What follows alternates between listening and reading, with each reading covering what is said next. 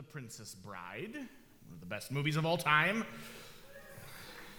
Throughout The Princess Bride, Inigo Montoya delivers his iconic line My name is Inigo Montoya. You killed my father.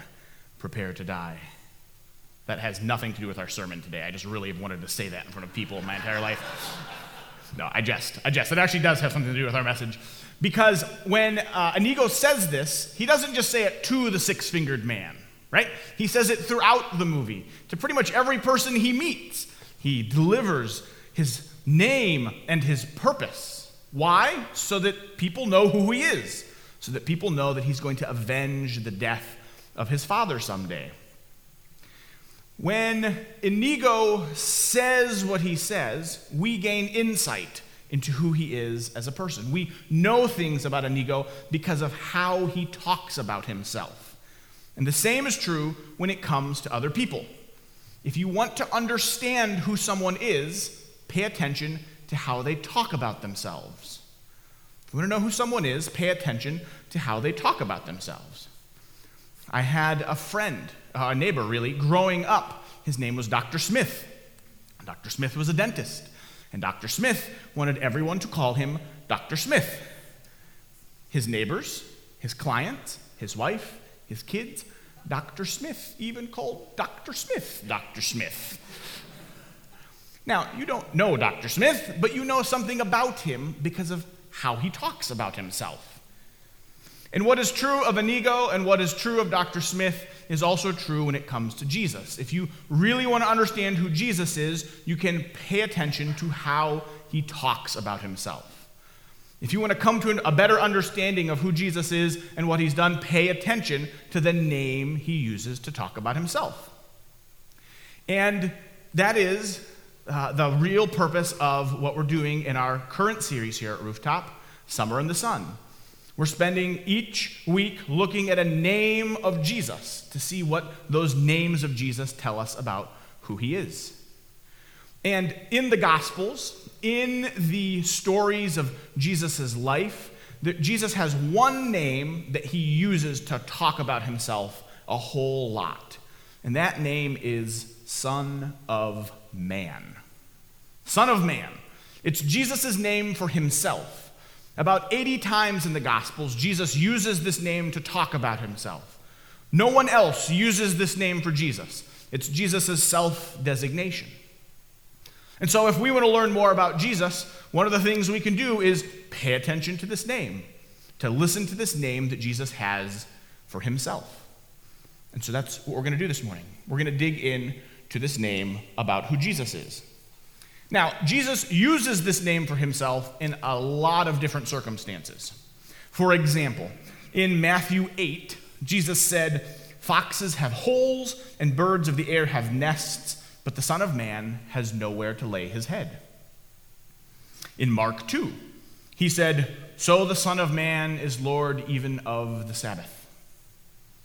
When healing a paralyzed man in Luke, Jesus said, but so you may know that the Son of Man has authority on earth to forgive sins, I say to you, rise up, pick up your bed, and go home. And in John 3, he said, No one has ascended into heaven except he who descended from heaven, the Son of Man. And as Moses lifted up the serpent in the wilderness, so must the Son of Man be lifted up, that whoever believes in him may have eternal life. And so, in these instances and in other places throughout the gospel, Jesus uses this name to talk about himself. He calls himself the Son of Man. But what does this name mean? What does it mean that Jesus calls himself the Son of Man? And what can we learn about Jesus through this name?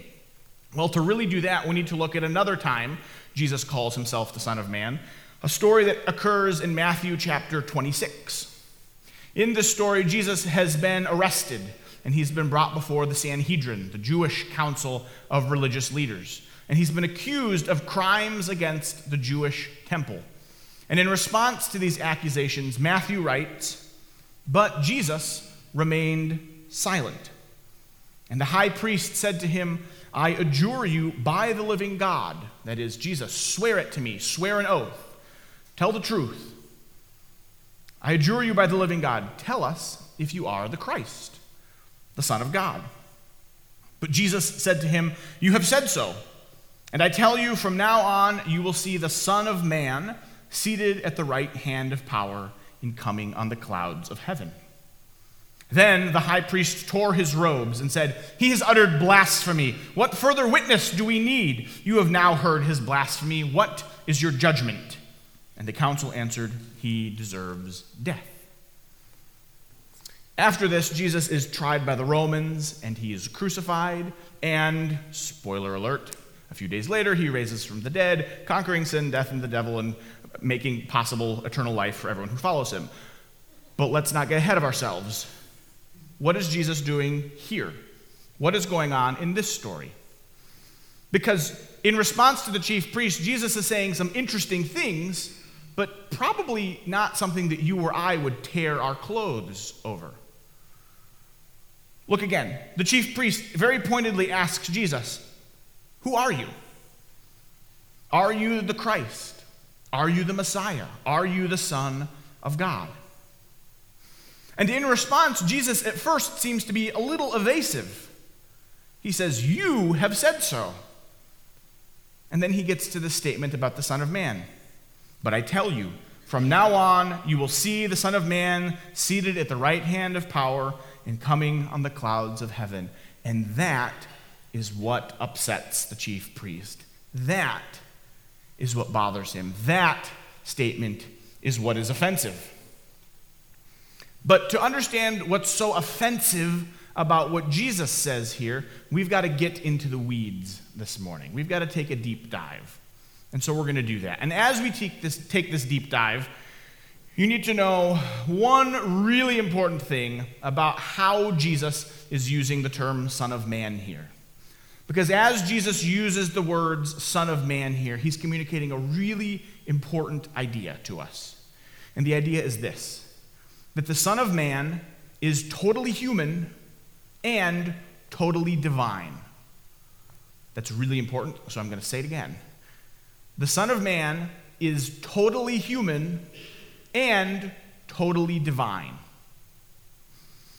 Now, that's a complicated set of words to throw together, so we're going to break that down. First, we're going to look at what we can figure out about this name, Son of Man, and what it tells us about Jesus' humanity, and then we will turn and look at what it tells us about Jesus' divinity, his godness. And as we start this, we need to start with this little, very important idea called intertextuality. There's your $20 word for the day intertextuality.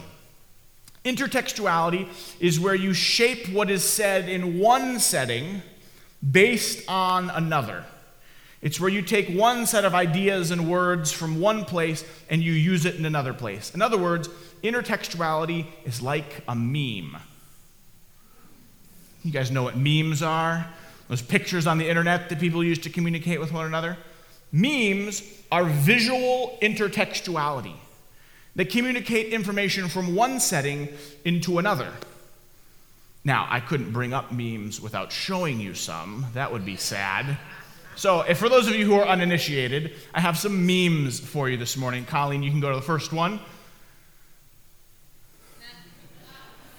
Any Stranger Things fans out here? Has anyone seen all of season three yet? All right, don't spoil it for us. All right?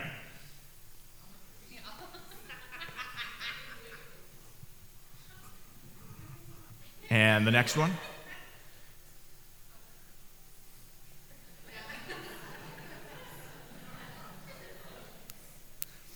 And finally, we have to have a Marvel meme here.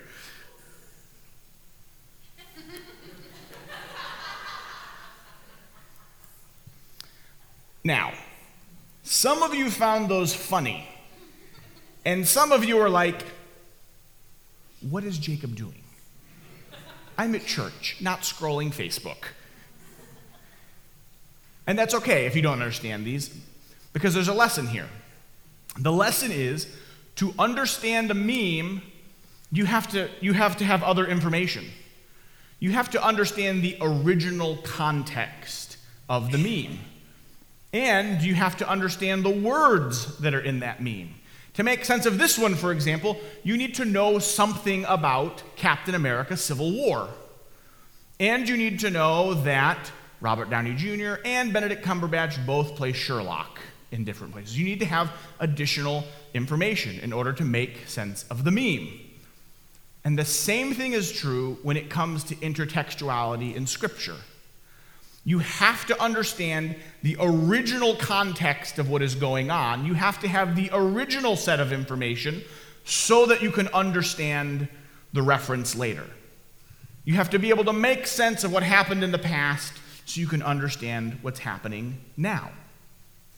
This is one of the reasons that here at Rooftop, we believe very firmly that Christians need to pay attention to the Old Testament, the first part of the Christian Bible. Lots of Christians don't read the Old Testament. They don't do anything with the Old Testament. There are some Christians who say we should actually unhitch the Old Testament from the New Testament, but that causes problems. Because if you don't understand the, uh, what's originally being said, if you don't understand the original content of the meme or of the scripture, you can't really understand what's going on when it gets used again. You're going to miss something. You're going to miss some, some information and some communication. And so, back to Jesus. Why on earth does this matter, Jacob? Well, in Matthew 26, when Jesus gives his answer to the high priest, he is intertextually referring to the Old Testament. He's actually intertextually referring to several passages in the Old Testament, including those from Ezekiel and Daniel. And so, if you want to understand what Jesus is saying when he calls himself the Son of Man here, we have to understand what Ezekiel and what Daniel tell us. Otherwise, it'll be like looking at a meme without understanding the context. So, let's look. What on earth does Ezekiel have to tell us about the Son of Man? Well, Ezekiel was an Old Testament prophet, an Old Testament spokesperson for God who lived several hundred years before Jesus. And throughout the book bearing his name, Ezekiel is called Son of Man. For example, in Ezekiel 2 1, uh, the Lord spoke to Ezekiel, saying, Son of man, stand on your feet, and I will speak to you. And throughout Ezekiel, in these passages and in many, many more, Ezekiel is called Son of Man. And when Ezekiel is called Son of Man, it simply means that Ezekiel is human. He is the son of a human being. And so when Jesus references this name, when Jesus references the name Son of Man, he is also communicating that he is human. He's a human being. He's just like us. Jesus had to eat, Jesus had to sleep, Jesus had to go to the bathroom. I don't know if you've ever thought about that. Jesus had to go to the bathroom. Jesus' siblings got into his stuff and annoyed him. Jesus had to work for a boss. Jesus had to pay his taxes. Jesus had to endure all of the things that we have to endure as human beings. The author of the letter to Hebrews talks about this idea. They say, For we do not have a high priest, Jesus, who is unable to sympathize with our weaknesses, but one who in every respect has been tempted as we are, yet without sin. Jesus experienced everything that we experienced. He lived life in the same way that we do, with one major difference he didn't sin. He didn't miss the mark of God's expectations. But don't confuse Jesus' sinlessness for his lack of humanity. Don't confuse Jesus' sinlessness for his lack of humanity. Jesus wasn't a robot. He wasn't an ivory tower academic or politician who is so removed from the reality of real world experience.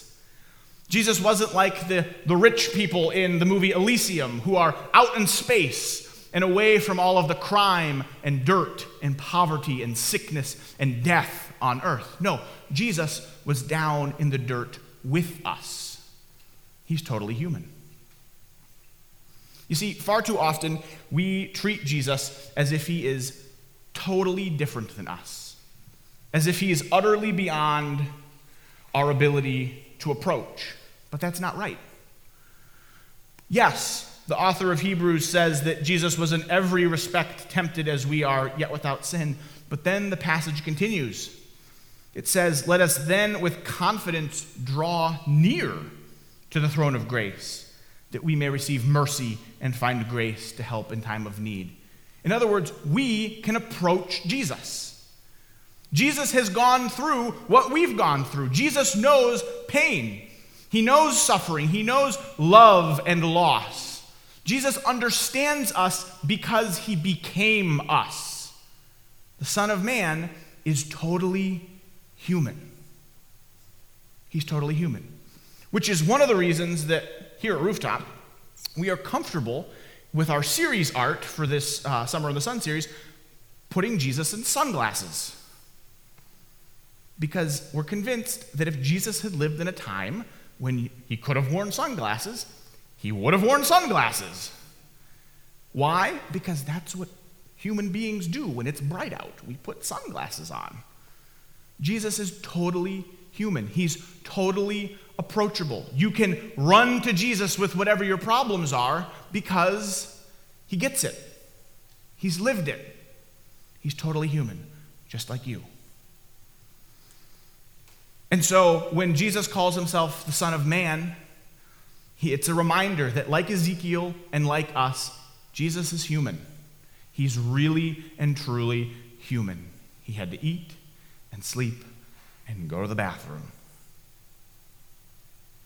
And so, on one level, when Jesus calls himself the Son of Man, it's an antonym. It's different than when Jesus is called the Son of God, which Pastor Matt talked about several weeks ago. Son of Man and Son of God are different sorts of names. But on another level, Son of Man and Son of God are actually synonyms. They actually mean the same thing. And this is where Jesus' second intertextual reference in his answer to the high priest comes into play. Because not only did Jesus quote Ezekiel in his answer, he also quoted Daniel.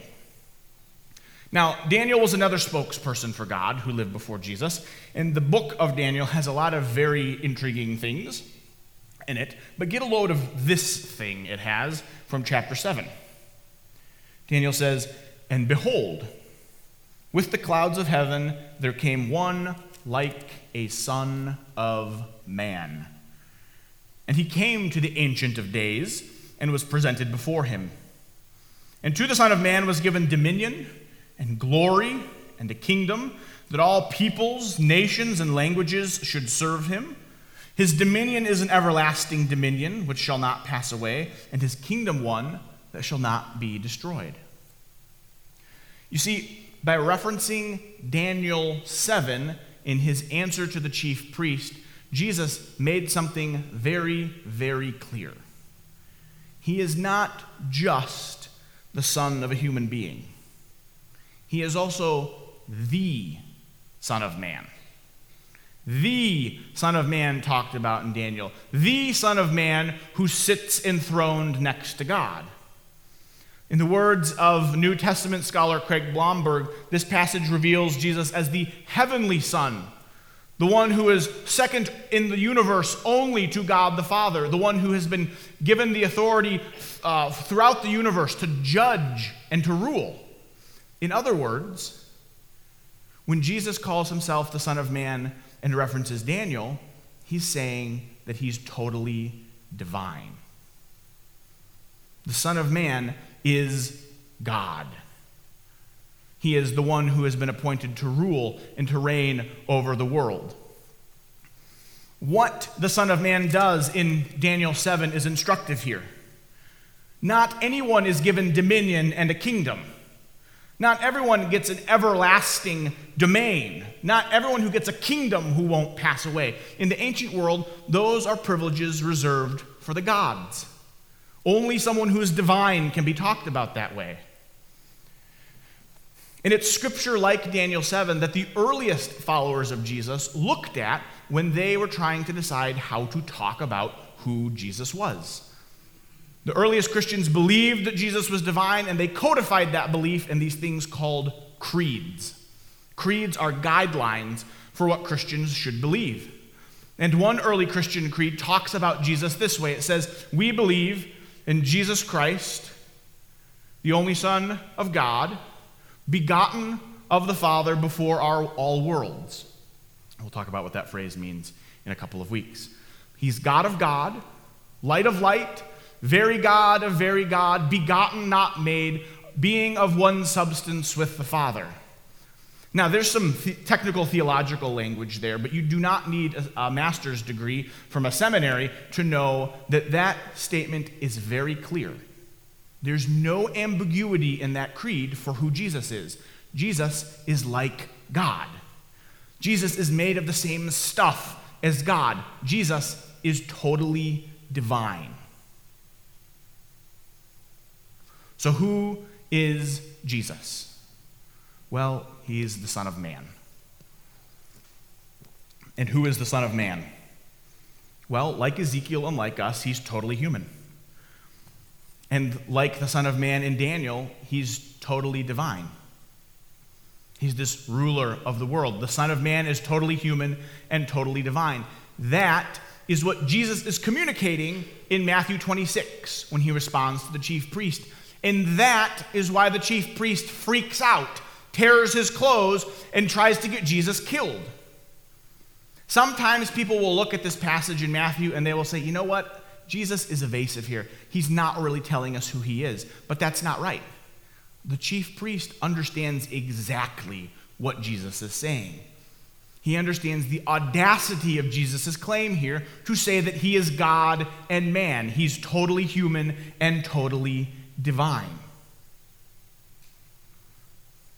Now, what we've been doing here this morning, looking at Jesus as the Son of Man, looking at Ezekiel and Daniel to understand how he's totally human and totally divine, what we're doing here is something called Christology. Christology is simply the study of who Jesus is, what he has done, and why it matters. And Christology can get pretty complicated, pretty nuanced. After all, we are talking about God, and God is, by definition, beyond our ability as fallible human beings to fully understand and explain. But as followers of Jesus, we should not be afraid to get into the weeds. We should not be afraid of complicated theological ideas, especially when it comes to who Jesus is. Last week, Pastor Matt talked about Jesus as rabbi, Jesus as teacher. And if Jesus is a teacher, it is our job to learn from him, to learn more about who Jesus is. What could be more important than learning more about who Jesus is? What could be more important than digging in to some Christology? Which leads me to my challenge for you this morning. My challenge for you is to learn enough about the Son of Man to be offended learn enough about the Son of Man to be offended. The chief priests and the religious leaders of Jesus' day, they were offended by what Jesus said. They understood what he was saying, and they knew that if he was right, a lot of things in their life would have to change. When was the last time you read or heard something from Jesus that was offensive to you? When was the last time you were uncomfortable with something that Jesus said? Because you see, far too often we make Jesus look just like us. We think Jesus is a Democrat or a Republican, or he wouldn't vote. We think that Jesus would own a shotgun and would be shooting off fireworks on the 4th of July. We think Jesus would march in a pride parade. We think Jesus would be just like us. He'd have a nice car, a nice job, a comfortable 401k. We think that Jesus would have gone to our school, or Jesus would homeschool like us, or Jesus would do any of the, any of the things that we do. We make Jesus look just like us. And when we do that, Jesus stops saying uncomfortable things to us. And he becomes affirmative and approving of our lifestyle and whatever decision it is that we make. But Jesus wasn't interested in being who other people thought he was. And he isn't interested in being exactly who we think he is. Jesus was offensive and countercultural and proclaimed the truth, especially when that truth was not what his audience wanted to hear. Jesus had a mission. He had a mission to save humanity from sin and death, to fix what was wrong with the world, and to remind us that the universe does not revolve around us and what we think it is. So, don't be comfortable with a Jesus who looks and sounds exactly like you or exactly like me. Learn more and more and more about who Jesus is until you're uncomfortable, until it's offensive to you. To close out our time this morning, I want to share one final time that Jesus calls himself the Son of Man. In the Gospel of Mark, Jesus' earliest followers are bickering amongst themselves, and he stops them and he says, The Son of Man came not to be served, but to serve, and to give his life as a ransom for many. The Son of Man came not to be served, but to serve, and to give his life as a ransom for many. Jesus, the Son of Man, the Son of God, the Lord, the Christ, the Messiah, the teacher, he came not to be served. He gave up all of the power and the influence and the perks that came with being totally divine, and he served so that those who follow him would not live in darkness, but in light. This is good news for you this morning, rooftop. The Son of Man, the Son of God, became the Son of Man so that all of us could be sons and daughters of God if we follow him. Let's pray.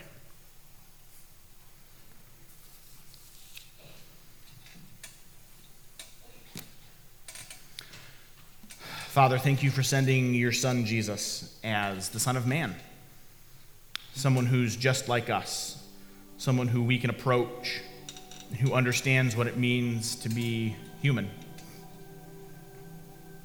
Father, thank you for sending Jesus as the Son of Man, as someone who is so powerful and divine that through his sacrificial death we might have life.